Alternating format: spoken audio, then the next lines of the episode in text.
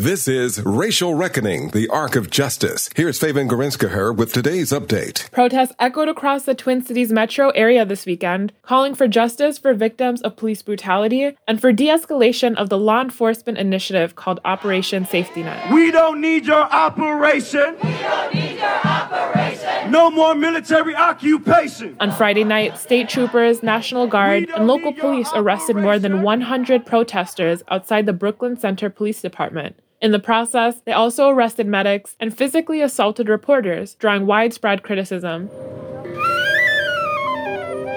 Amidst the chaos, however, people were able to find some solace. On Saturday, artists and healers hosted a community event at the Memorial for Daunte Wright in Brooklyn Center. Minneapolis resident Maya Hartman said, "It's been an emotionally exhausting week.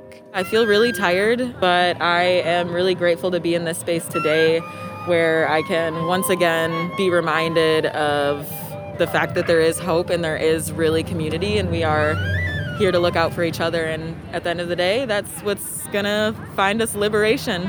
Saint Paul resident Davu Seru said he is also hopeful because he has to be. I, I'm familiar with what it looks like when the system fails people too too many times, and particularly when it seems rather obvious what the right thing to do is. And because of procedure, we get stuck in the same cycle of denial and don't do what's right. He says the right thing to do would be to convict Derek Chauvin for the murder of George Floyd. The jury will begin deliberating its verdict after closing arguments. Meanwhile, the funeral for Daunte Wright is scheduled for this Thursday.